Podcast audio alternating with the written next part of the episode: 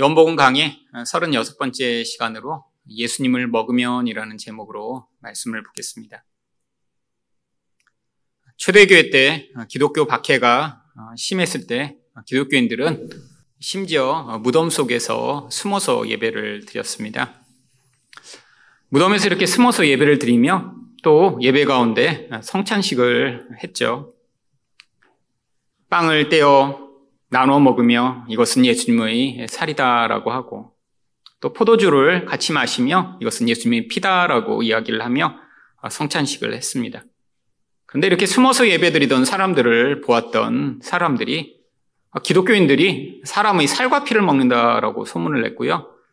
이것이 초대교회 때 기독교인들의 박해가 아주 심각해졌던 여러 가지 이유 중에 하나가 되었습니다. 물론 어떤 사람도 진짜 살과 진짜 피를 마시지 않죠. 그런데 예수님은 계속해서 너희가 내 살을 먹고 내 피를 마셔야 산다라고 말씀하셨습니다. 그리고 심지어는 예수님이 돌아가시기 바로 전날 이 성찬식을 제자들에게 직접 행하시며 앞으로 계속해서 너희가 이것을 기념하라라고 명령하셨기에 우리가 함께 지키는 것입니다. 예수님은 왜 이렇게 자신을 이렇게 빵과 아, 또 자신을 음료로 비유하시며 우리에게 이것들을 꼭 먹고 마셔야 한다라고 하신 것일까요? 바로 이것을 먹어야 우리가 살게 되기 때문입니다. 그렇다면 예수님을 먹으면 어떻게 되나요? 첫 번째로 영생을 얻습니다. 47절과 48절입니다. 진실로 진실로 너희에게 이르노니 믿는 자는 영생을 가졌나니 내가 곧 생명의 떡이니라. 여러분 예수님이 자신을 먹어야 한다라고 말씀하시는데 이 먹는다라고 하는 것은 영적 반응인 믿음에 대한 비유적 표현입니다. 그래서 47절에서는 믿는 자는 영생을 가졌는데 48절에서는 자기가 생명의 떡이라 자기를 먹어야 된다라고 말씀하시는 것이죠. 오늘 설교를 들으시면서도 그래서 이 먹는다라고 하는 표현이 나오면 아 믿는 것이구나라고 여러분이 치환을 해서 늘 생각하셔야 되는 것입니다. 그런데 이렇게 믿는다라고 표현하시지 않고 왜 자꾸 먹어야 된다라고 표현하신 것일까요? 여러분 믿음이라고 하는 것은 영적인 것이기 때문에 누군가 믿는다라고 하는 것을 우리가 따라하거나 또 보고 아 이런 것이구나라고 절대로 알 수가 없습니다. 그런데 먹는 것은 우리가 늘 하는 거죠. 자주 보는 거죠. 이 먹는 것을 통해서 마치 우리 육신이 살 힘을 얻듯 영적으로도 예수님을 이렇게 믿어야 살 수 있다라고 하는 사실을 가르치시고자 이렇게 자신을 먹어야 된다라고 말씀하신 것입니다. 여러분, 근데 왜 우리 영혼이 이렇게 예수님을 믿어야 사는 것일까요? 하나님이 원래 인간을 만드실 때 이 육체로만 만드신 것이 아니라 육체 안에 생기를 넣어 영적 존재가 되도록 만드셨습니다. 이 영적 존재를 우리는 흔히 영혼이라고 부르죠. 근데 이 영혼은 그냥 원래부터 살아있는 존재가 아니라 하나님으로부터 계속해서 마치 육신이 밥을 먹어 에너지를 얻듯이 영적 생명을 공급받아야 살아있게 되어 있습니다. 만일에 이렇게 영적 에너지를 하나님으로부터 생명으로 공급받지 못하면 이 영혼이 바로 죽은 영이 되는 것이고요. 이 죽은 영으로부터 말미암아 인간에게 영향을 미치는 모든 부정적이고 더러운 것들이 표출되어 나오는데 그것을 성경은 죄라고 하는 것이죠. 여러분 죄를 많은 사람들이 누군가를 죽이거나 폭행하거나 악한 일을 하는 것이라고 생각하지만 이것은 죄의 결과입니다. 내면 안에 이 죄라고 하는 영향력, 결국 하나님의 생명이 존재하지 않는 그 죽은 영으로부터 말미암아 나타나는 결과가 인간을 어떤 행동을 하게 만들고 어떤 결정을 하게 만들며 뭐 어떤 상황 가운데 계속해서 악한 일을 하도록 만들어가는 것이죠. 결국 영이 죽었기 때문에 그 영으로부터 죄가 뿜어져 나오고 그 죄가 결국 인간을 죽게 만드는 것입니다. 여러분, 마치 그래서 이 시체가 이렇게 악취를 뿜어내며 구더기가 생기고 그것이 모든 병균의 온상이 되듯 인간의 영혼 안에 하나님의 생명이 존재하지 않으면 그 영혼으로부터 죄가 뿜어져 나오며 결국 우리가 이 세상에서 경험하는 모든 죄악의 결과들을 보게 되는 것이죠. 결국 우리는 하나님의 생명을 공급받아야 사는데 이 하나님의 생명을 공급받는 유일한 길은 하나님과 관계를 맺는 것입니다. 여러분, 하나님이 하늘에서 이렇게 생명을 이렇게 사람들에게 던지셔서 누군가 그 생명을 이렇게 받아가지고 이렇게 마시거나 가지면 그 사람이 살 수 있다면 이런 깊은 관계가 필요 없겠죠. 그런데 이 하늘의 생명은 하나님이 관계를 맺는 자에게만 주실 수 있도록 이 모든 것들을 처음부터 의도하셨기 때문에 결국 하나님과 사랑의 관계를 맺지 못하면 생명을 절대로 얻을 수 없습니다. 그런데 하나님과 사랑의 관계를 맺기 위해 또 절대적으로 필요한 것이 바로 하나님과 똑같은 의로운 존재가 되어야 한다는 것이죠. 하나님은 의로우신데 만일에 의롭지 않은 자가 하나님과 함께 하려고 하면 결국 이 하나님의 절대적 거룩 때문에 그 더러운 존재를 불태워 버리실 수밖에 없습니다. 그게 하나님의 자기 보존의 법칙이에요. 아니 하나님이 만일에 불의한 자와 함께 하셔서 이 불의한 자가 하나님을 오염시키고 더럽게 하는데도 그것들을 막아내시지 못한다면 하나님은 절대적 거룩하심을 가지고 계신 온전한 하나님이 되실 수 없기 때문이죠. 결국 하나님은 이 예수님을 믿는 자를 의롭다 하심으로 말미암아 하나님과 관계를 똑같이 맺을 수 있는 자격 조건을 부여하시는 것입니다.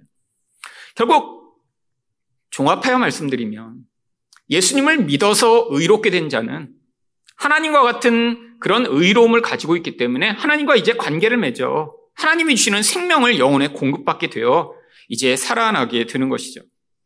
그래서 성경은 이 영생을 단순히 오래 사는 것이라고 이야기하지 아니하고 하나님과 깊은 관계를 맺는 것이라고 이야기를 하는 것입니다.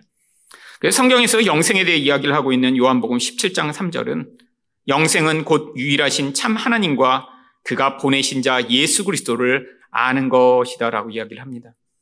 여기서 이 알다라고 하는 것이 바로 부부가 친밀하게 다른 존재를 알듯이 아주 깊은 관계를 맺는 것을 이야기하는 거예요. 결국 하나님과 이렇게 관계를 맺으면 하나님이 가지고 계시는 그 생명과 모든 복을 그 하나님과 관계를 맺는 자가 누리게 되며 그 가장 본질적인 것이 우리 영혼 안에 공급되는 하나님의 영적 생명인 것이죠. 여러분, 인간은 하나님이 원래부터 관계적 존재로 만드셨습니다. 이게 인간이 처음에 만들어진 그냥 설계도예요.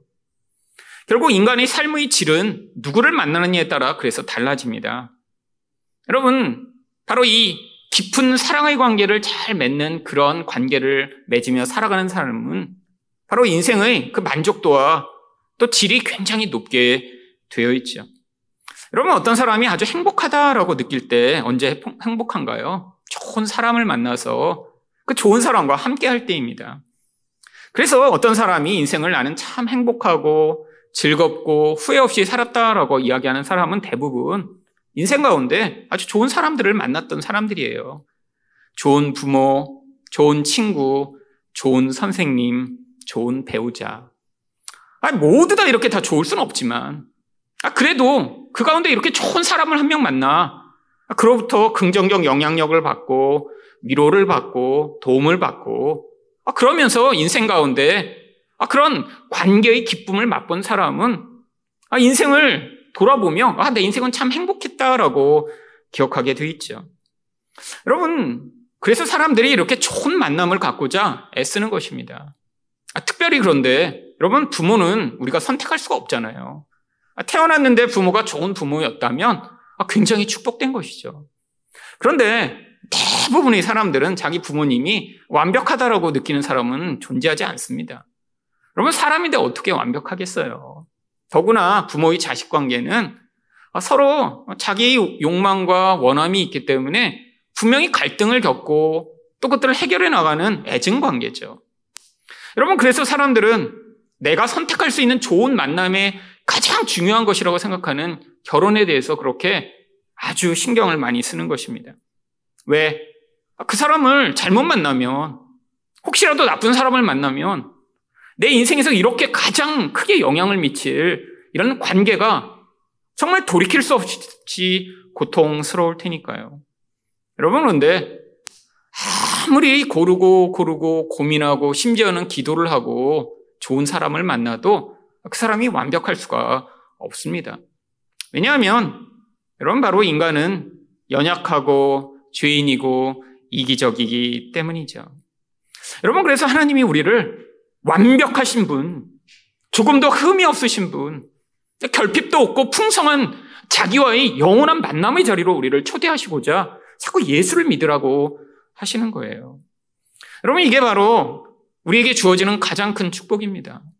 여러분, 이 땅에서 어떤 사람을 만나서 조금 그렇게 행복할 수 있고, 아니, 조금 불편하고 힘들 수 있죠.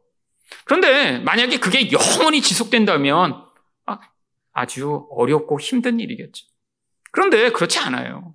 여러분, 이 땅의 삶 정말 금방금방 지나갑니다. 이 땅에서 우리가 누구를 만나 그런 잠깐의 행복, 잠깐의 고통을 겪을 수는 있지만 금방 다 지나가게 돼요. 근데 하나님이 우리를 향해 영원한 그 좋으신 하나님과의 만남의 자리로 우리를 지금 초대하고 계신 것이죠. 여러분, 하나님을 만나 그렇게 해서 영원하게 함께 한다면 우리에게 진짜 어떤 그런 혜택과 복이 주어지는 것일까요?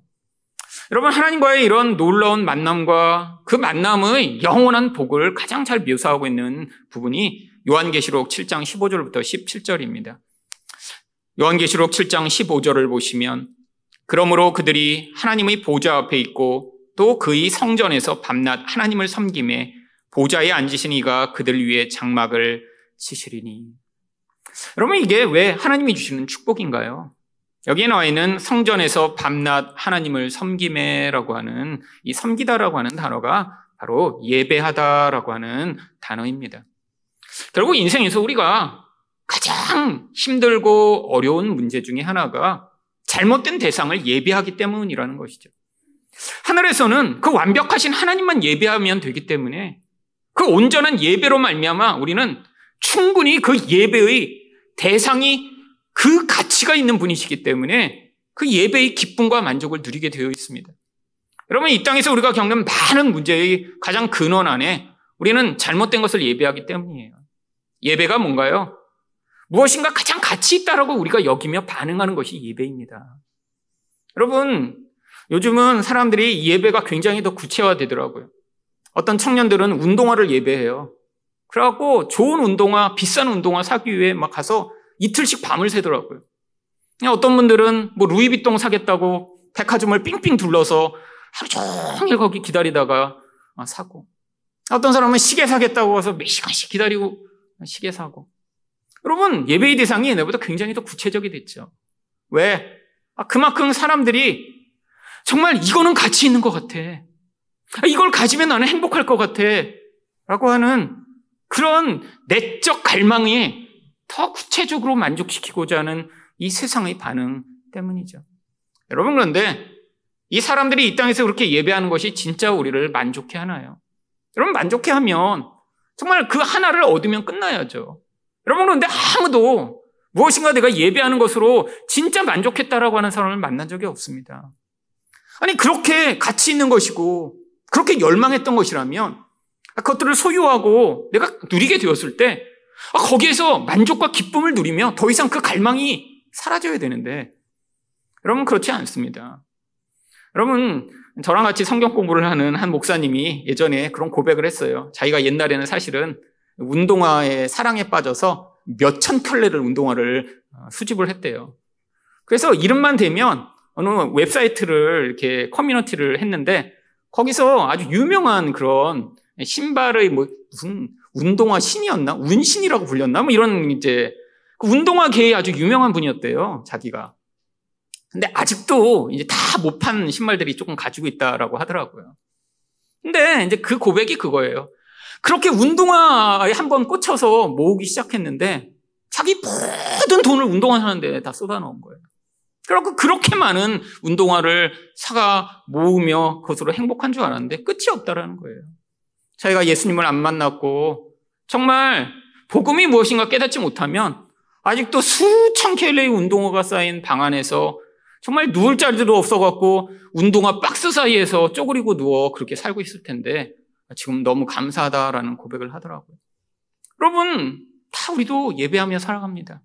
근데 이게 우리에게 기쁨을 주지 못해요. 왜? 어떤 대상이 그렇게 진짜 가치 있는 것이라면, 아, 우리가 그렇게 경배하고 숭배하였을 때, 아, 그 값어치와 가치를 가져야죠. 여러분, 대통령 선거를 앞두고 또 사람들이, 와, 이 사람이 대통령 됐으면 좋겠다. 저 사람이 됐으면 좋겠다라고 추종자들이 많이 있습니다. 근데 얼마 지나지 않아 또 그들은 엄청나게 실망하겠죠. 아, 물론 그들은 단순히 그들이 완벽한 종대라 숭배하는 것이 아니라 아, 그런 힘 있는 자가 내가 숭배하였을 때 나에게 주어질 그 떡고물을 바라보고 그렇게 예배하며 숭배하는 것이겠죠. 여러분, 이 땅에서 우리가 예배하는 모든 것이 우리를 실망케 합니다. 사람들이 흔히 숭배하는 돈, 사람, 어떤 것을 의존하고 예배하더라도 우리는 결국 실망하게 되어 있죠. 근데 하나님 나라에서는 그렇지 않다라는 거예요. 이젠 하나님이 어떤 분이신지 너무 자, 잘 알고 그분을 예배하는 것이 우리 가장 큰 기쁨이며 그분을 예배했을 때 절대 실망하지 않는 자리에 우리에게 서게 될 이 약속. 이게 바로 안식의 한 모습입니다.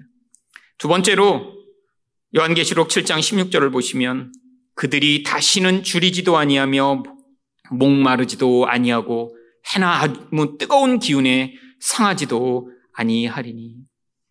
여러분 하늘에서 하나님이 완벽한 공급과 보호를 베풀어 주실 것을 약속하고 있죠. 여러분 근데 이게 왜 이 하나님 나라에서 누리는 영생의 모습인가요?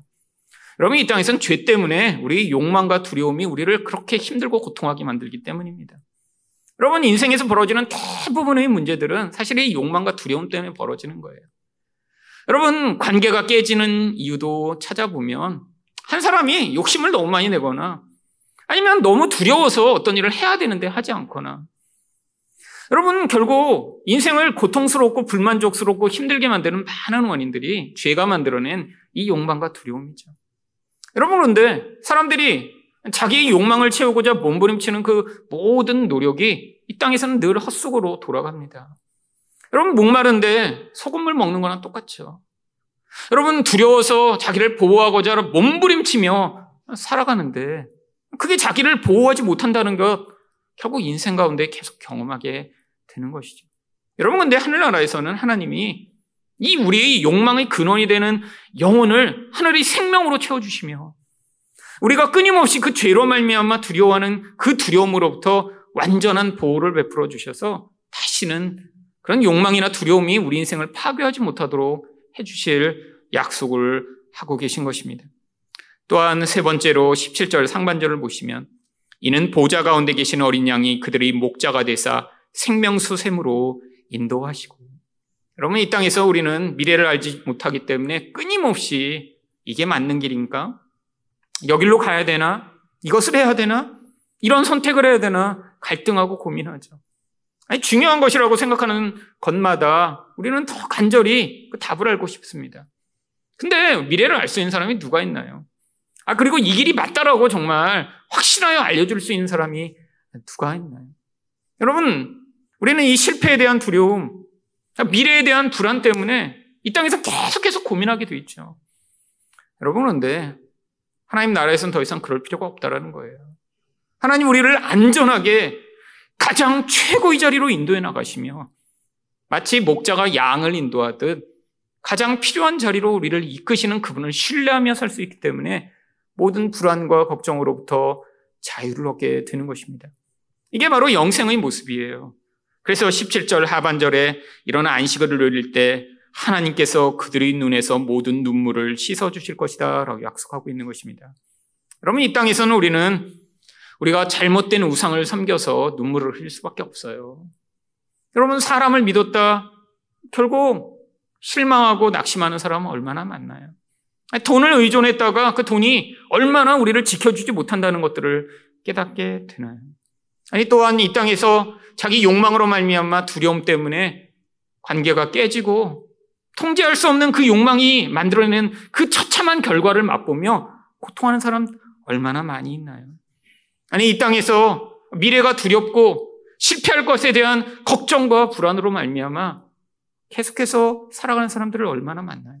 근데 이런 모든 걱정, 불안, 두려움, 눈물로부터 이제는 자유로운 그 하나님의 생명이 공급되는 자리로 이제는 하나님이 우리를 초대하고 계신데 그렇게 할 수 있는 유일한 길이 예수를 먹는 것이라는 것입니다.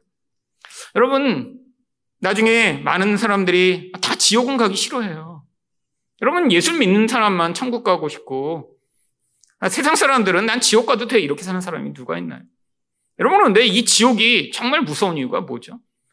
여러분, 예수 믿는 사람 가운데도 이 지옥을 갔더니 뭐 마귀가 막 삼지창으로 계속 찌르고, 막 똥통에 집어넣은 다음에 막 천년에 한 번씩 올라오게 만들고. 아, 그래서 지옥이 무서운 곳이라고 생각하는 사람들이 있는데, 여러분, 이런 종류의 지옥은 불교에서 만들어낸 지옥입니다. 여러분, 성경에서는 마귀도 똑같이 지옥에 갇혀서 거기서 고통하게 되어 있어요. 여러분, 요한계시록을 한번 읽어보세요. 나중에 이렇게 하나님 백성을 유혹하고 고통하게 했던 이 모든 마귀 무리도 함께 다 갇혀서 지옥에서 그 불못에서 고통하게 된대요. 여러분, 근데 지옥이 가장 무서운 이유는 무엇인가요? 거기는 이런 하나님과 완전히 대조되는 마귀와 같은 존재들만 가득한 곳이기 때문이죠. 여러분, 만약에 여러분 죄를 지어 여기서도 이 땅에서 교도소에 간다고 그러면 무엇이 가장 무서울까요? 그렇잖아요. 가장 비이성적이고 가장 이기적이고 악에 복받치며 감정을 통제하지 못하고 남을 해하는 게 익숙한 그 무시무시한 사람들 사이에 들어가는 게 제일 무섭죠. 그렇잖아요? 그럼 저는 갇히는 거는 그렇게 무섭지 않을 것 같아요. 그냥 갇혀서 책 많이 읽고 그냥 운동도 하고 뭐 사람들 방해 안 받고 살면 되죠. 뭐 밥 새끼 잘 나오고. 근데 그거는 안 무서운데 아, 그 무서운 사람들의 휩싸여. 일로 와봐. 아, 여러분, 그게 무섭지 않나요? 전 그게 제일 무서워요. 옆에 보니까 뭐 세 명 죽인 사람. 이쪽은 보니까 뭐 목 잘라서 죽였고. 뭐 이런 사람들 옆에서 같이 자야 되면 그거 얼마나 무서워요. 여러분, 근데 지옥은 이거 아마 천 배쯤 더 무서운 곳일 거예요. 아니, 마귀가 고통하게 해서 무서운 게 아니라 아니, 자비가 전혀 없고 이기성은 극대화되며 모든 죄악이 똘똘 묻힌 존재만 가득한 그곳. 전부 다 마귀 같은 존재만이 가득한데 그 존재들과 탈출할 수 없이 영원히 거기서 같이 살아야 되는 곳이기 때문에 정말 두려운 곳이죠. 여러분, 그래서 하나님이 이 풍성한 은혜와 사랑이 가득한 하나님의 만남의 자리로 우리를 초대하고 계신 것입니다. 여러분, 그런데 이 땅에서 많은 사람들이 영적 생명에 대해 관심이 없고, 아, 내, 이 땅에서의 내가 누리는 나의 풍요와 나의 생명에만 관심이 있죠. 그런데 이 땅의 육적 생명은 한계를 가지고 있습니다. 그래서 예수님이 49절에서 뭐라고 말씀하셨나요? 너희 조상들은 광야에서 만나를 먹었어도 죽었거냐. 여러분, 이 육적 세상이란 건 너무 한계에 있는 존재라는 거예요. 아무리 좋은 걸 먹어도 죽습니다. 몸부림치며 최고의 대우를 받아도 죽을 수밖에 없어요.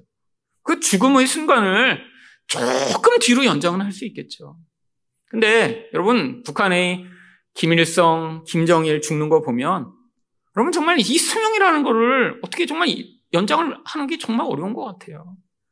여러분, 북한의 김일성과 김정은은 아마 전 세계에 있는 어떤 존재보다 가장 좋은 것 먹고 가장 좋은 치료를 받고 정말 존재할 수 있는 최고의 것을 모든 것으로 누렸을 텐데. 여러분, 100세 못 살았습니다. 사실 지금의 평균 수명으로도 보면 그렇게 평균도 못 살고 죽었죠. 여러분, 이게 바로 인간의 운명이죠. 여러분, 그래서 예수님이 50절에서 뭐라고 말씀하시나요? 이는 하늘에서 내려오는 떡이니 사람으로 하여금 먹고 죽지 아니하게 하는 것이니라. 여러분 육신 안에 있는 이 영혼은 절대로 소멸되지 않습니다. 하나님이 바로 이 영적 생명을 우리에게 주심으로 그 영원한 생명의 자리로 우리를 초대하시는 것이죠. 근데 우리는 너무나 이 세상의 것에 익숙해 있습니다. 이게 우리의 본질이에요. 여기서 벗어나는 것, 이게 바로 우리가 예수를 믿으며 배워나가야 하는 가장 중요한 것이죠. 아니, 예수님이 이렇게 자꾸 반복해서 말씀하시는데 유대인들이 52절에서 뭐라고 이야기하나요? 그러므로 유대인들이 서로 다투어 이르되 이 사람이 어찌 능히 자기 살을 우리에게 주어 먹게 하겠느냐. 여러분, 많은 예수 믿는 사람들도 똑같이 반응하게 되는 경우가 많이 있습니다. 여러분, 예수님이 정말 예수를 잘 믿으면 이 땅에서 우리들이 진짜 원하는 정말 경제적으로 풍요하게 해주시거나 아니면 아프지 않게 해주시거나 아니 예수만 잘 믿으면 자녀들은 다 공부 잘해서 좋은 학교에 쑥쑥 가게 해주신다면 많은 사람들이 우리 예수님 참 좋으신 분이에요. 아마 추종자들이 엄청나게 늘어날 거예요. 아마 예수님이 이렇게만 해주신다면 아마 이 예배당에 자리가 없어서 모든 교회마다 넘치겠죠. 여러분 한국 교회가 예전에 그렇게 사람들을 많이 불러 모았습니다. 70년대, 80년대 사실 병 낫는다고 그래서 교회 가는 사람, 아, 성공하고 부자 될 수 있다고 그래서 교회 가는 사람, 아, 이런 사람들 아주 넘쳐났죠. 여러분 이게 아니라는 걸 알면서도 그렇게 하면 사람들이 좋아하니까 그걸 믿기로 사람들을 교회로 불러 모으는 사람도 굉장히 많았습니다. 여러분 제가 예전에 살고 있었던 곳에 어떤 갑자기 부흥한 교회가 있었어요. 근데 그 교회가 이렇게 갑자기 부흥한 이유 중에 하나가 그 담임 목사님이 이제 금요 예배나 이런 기도회 때 예언 기도를 해주시는 거예요. 예언 기도를. 근데 사람들이 어떤 예언 기도를 해줄까요? 사람들이 좋아하는 예언 기도를 하죠. 근데 그 교회에 저희 사촌 누나가 다니고 있었습니다. 근데 어느 날그 담임 목사님 그렇게 예언을 하시더래요. 오늘 이 밤에 하나님이 제게 특별한 음성을 주셨다고. 이 중에 앞으로 이 대한민국의 대통령 나올 아이가 이 중에 있는데 오늘 믿음을 이렇게 보인 가정이 아마 그 하나님이 복이 그쪽으로 흘러갈 거라고. 그때는 어떤 치과 의사가 천만 원을 갑자기 그날 헌금하더래요. 자기 아들 대통령 되게 하겠다고. 여러분, 모르겠습니다. 벌써 그 한 20년 전 일인데, 대통령 뭐 지금 이제 앞으로 출마를 준비하고 있는지 그 집 아들이. 그럼 그렇게 해서 사람들 모았어요, 그렇게. 그럼 사람들이 그런 어떤 자기 육적 생명과 풍요를 위해 아, 이 교회에 모여 아, 병 낫게 되고 아들 대통령 된다 그러면 아, 그게 축복이라고 생각하던 이 시대. 여러분 아닙니다. 이 땅에서 그러면 정말 예수님의 제자들은 다 비참하고 저주받은 태로 죽은 것이죠. 아니에요. 이 땅에서 바로 이 영적 생명의 가치를 깨닫는 일. 그래서 영원한 하나님 나라를 준비하는 삶을 사는 것. 바로 그 나그네로서의 삶을 잘 살아가는 것이 성도에게 가장 큰 축복인 것이죠. 여러분, 그러면 우리는 어떻게 더 예수님을 더 많이 먹고 더 많이 마실 수 있나요? 여러분, 바로 성경은 이 믿음이 어떻게 더 커질 수 있는지 로마서 10장 17절에 이렇게 이야기하십니다. 믿음은 들음에서 나며 들음은 그리스도의 말씀으로 말미암았느니라. 여러분 방법은 한 가지밖에 없어요. 말씀으로 말미암아 우리 영혼이 자꾸 자꾸 그 하나님의 말씀을 우리 영혼에 채워 우리가 늘 생각하고 우리가 맞다라고 여기고 다른 사람에게 영향을 받는 그 영향력으로부터 벗어나 하나님의 말씀의 가치 안에서 우리 인생이 재정립되어야 하죠. 결국 말씀을 먹지 않고 말씀을 듣지도 않고 말씀으로 말미암아 우리 영혼이 새롭게 되지 못하면 우리 영혼은 자꾸자꾸 영적 생명을 잃어가게 되는 것입니다. 여러분, 그래서 예수님이 53절에서는 아예 극단적으로 이렇게 말씀하세요. 예수께서 이르시되 내가 진실로 진실로 너희에게 이르노니 인자의 살을 먹지 아니하고 인자의 피를 마시지 아니하면 너희 속에 생명이 없느니라. 결국 말씀을 통해 예수님을 믿지 못하면 영적 생명을 얻지 못한다라고 아예 절대적으로 말씀하고 계신 것이죠. 결국 그래서 55절에 반복해서 예수님은 다시 말씀하십니다. 내 살은 참된 양식이요, 내 피는 참된 음료로다. 여러분, 결국 이 땅에서 우리가 살아가며 신앙생활이라는 건 이 예수님의 말씀이 진짜라는 사실을 경험하게 되는 것입니다.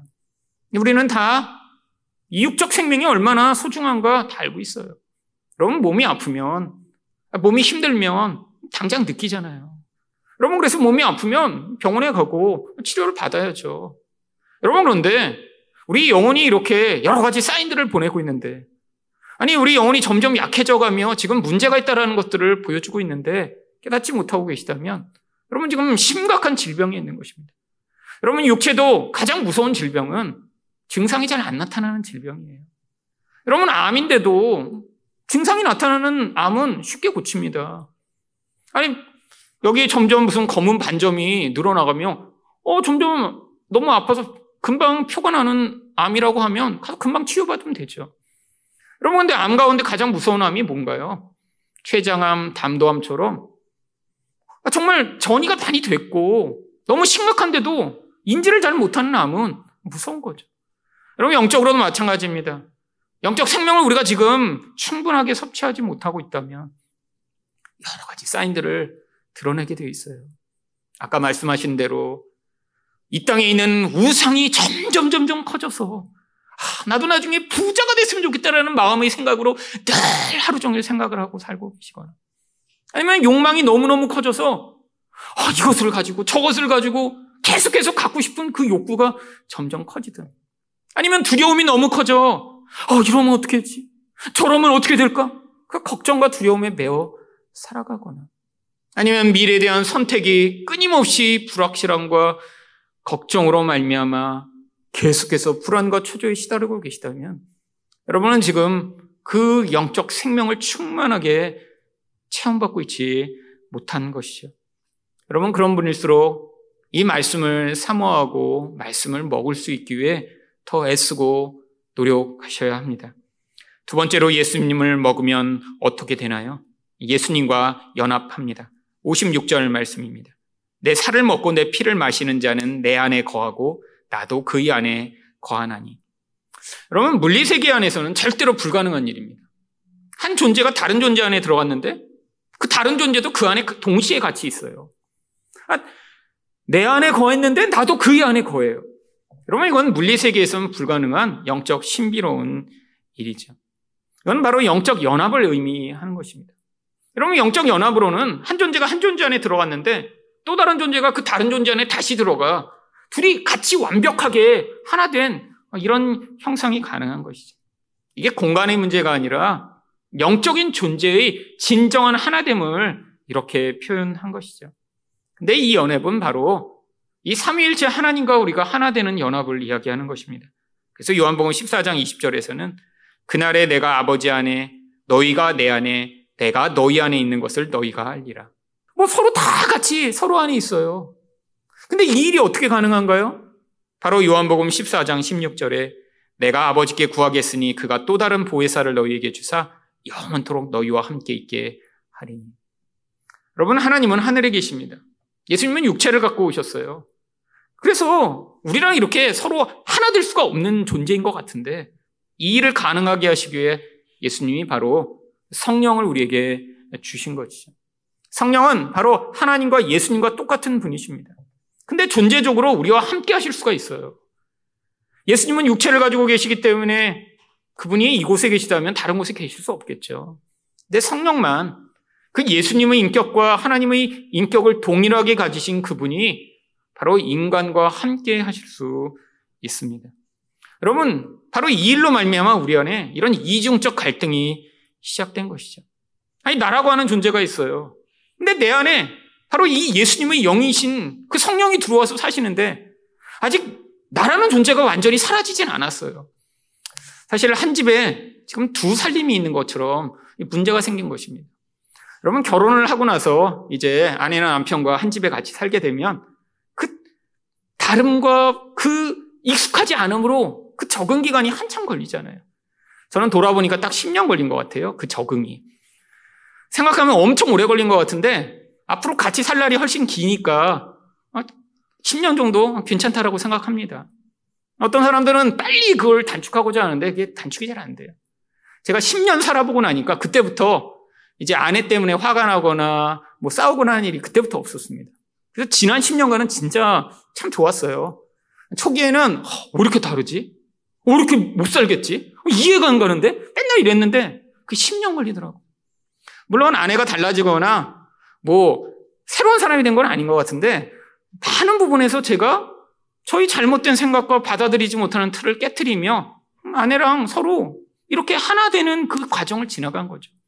서로의 포기가 있고 받아들임이 있고 이해와 용납이 있죠. 여러분, 우리 안에 성령이 찾아오셨는데 오시는 날 완벽하게 연합이 된다면 얼마나 좋을까요? 아, 그래서 성령이 움직이시는 대로 우리가 살아갈 수 있답니다. 근데 이 땅에서 바로 그걸 배우는 것입니다. 여러분 결혼해서 10년을 투자한 뒤에 나머지 긴 시간을 그 연합된 관계로 살아가는 사람들을 그러면 행복한 부부가 되는 거잖아요. 여러분 성령이 우리에게 오셔서 이 땅에서 육신을 가지고 있는 동안에 하나님과 이 연합을 위한 준비를 하고 계신 거예요. 여러분, 그래서 이 땅에 살아가는 동안에 우리 안에 있는 이 갈등들이 정상적인 것입니다.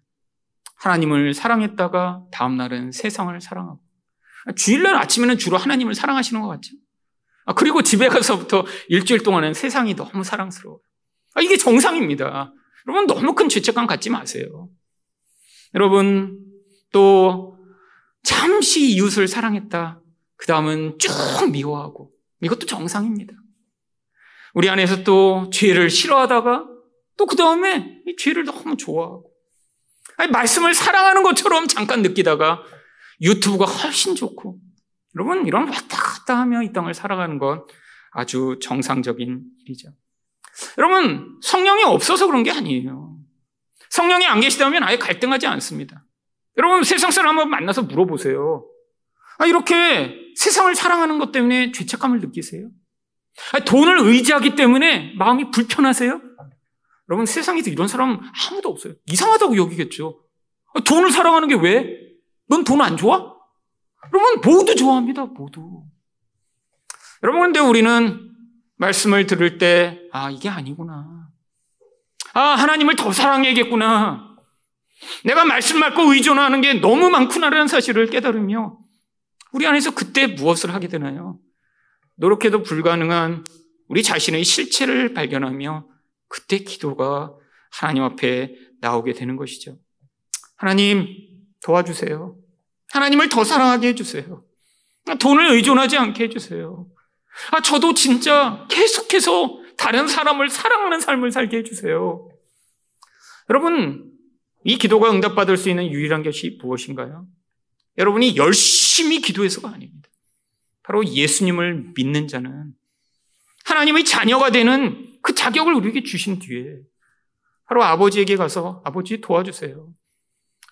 우리 하나님 아버지가 바로 우리를 자신처럼 만드시고자 그래서 성령을 통해 역사하시기 시작하시는 것이죠. 이 땅의 삶을 통해 우리 안에 이 성령과 동거하는 일이 점점 이제 익숙해지고 그분의 음성이 우리 자아를 넘어 우리에게 들리기 시작하며 우리가 고난을 통해 우리 자아가 점점 힘이 약해져 갈수록 우리 안에 우리와 함께 하시는 성령의 영향력이 점점 강해져 가며 우리는 그리스도와 함께하는 이 복을 누릴 수 있는 것입니다. 여러분, 이렇게 서로가 서로와 연합하는 이것을 성경은 그리스도 안에서라고 표현을 합니다. 신약 성경에 그리스도 안에서, 그리스도 예수 안에서, 혹은 예수 안에서라는 표현이 100번이 넘게 나와요. 이게 바로 그리스도와 함께한 이 연합의 상태를 보여주는 가장 대표적 구절이죠.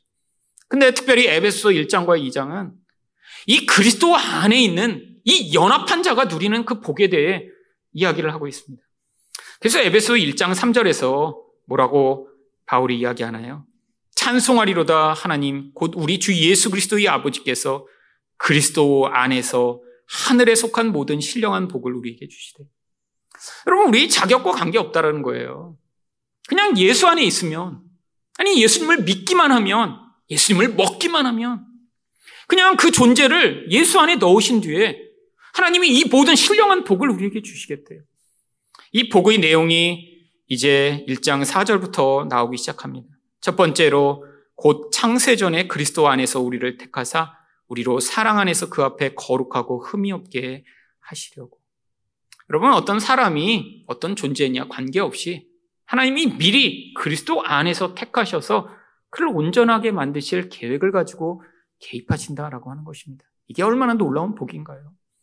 여러분 기도 많이 하는 사람만 사랑을 받고 아니 더 종교적이고 헌신된 사람만 하나님이 복을 주시는 게 아니라 하나님이 택하신 사람들 그들에게 이 복을 그냥 주셔서 온전하게 만들어 주신대요. 두 번째로 에베소 1장 7절을 보시면 우리는 그리스도 안에서 그의 은혜의 풍성함을 따라 그의 피로 말미암아 속량 곧 죄 사함을 받았느니라.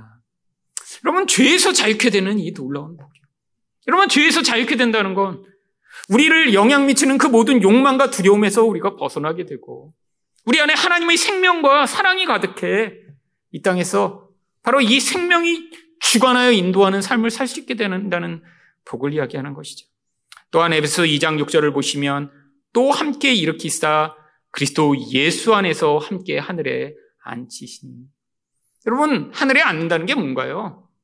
이 하나님의 영광의 보좌에 우리를 함께 앉게 하셔서 이 땅에선 누리지 못하는 최고의 영광의 자리에 그리스도와 왕노릇하는 자리에 우리를 세워주시겠다고 하는 약속입니다. 여러분 혹시 여기 왕족 계세요? 왕족? 여러분 아무도 안 계시잖아요. 여러분 근데 사실 우리 왕족이에요. 이 땅에서는 직업은 다르게 살고 뭐 우리 핏줄이 지금 뭐 왕족이 아닐지 몰라도 하늘나라에 가면 바로 예수와 똑같은 그리스도와 함께 왕노릇하는 왕처럼 그 영광을 주시겠다라고 하는 것.